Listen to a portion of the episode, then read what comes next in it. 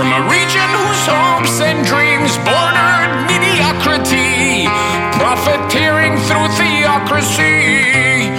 Soldiers of fortune from the most unfortunate, army of God carrying tripods, extremism, dressed like your mom, against all known gods, butchering, raping, killing, and burning, brutally beheading what kind of retarded pride?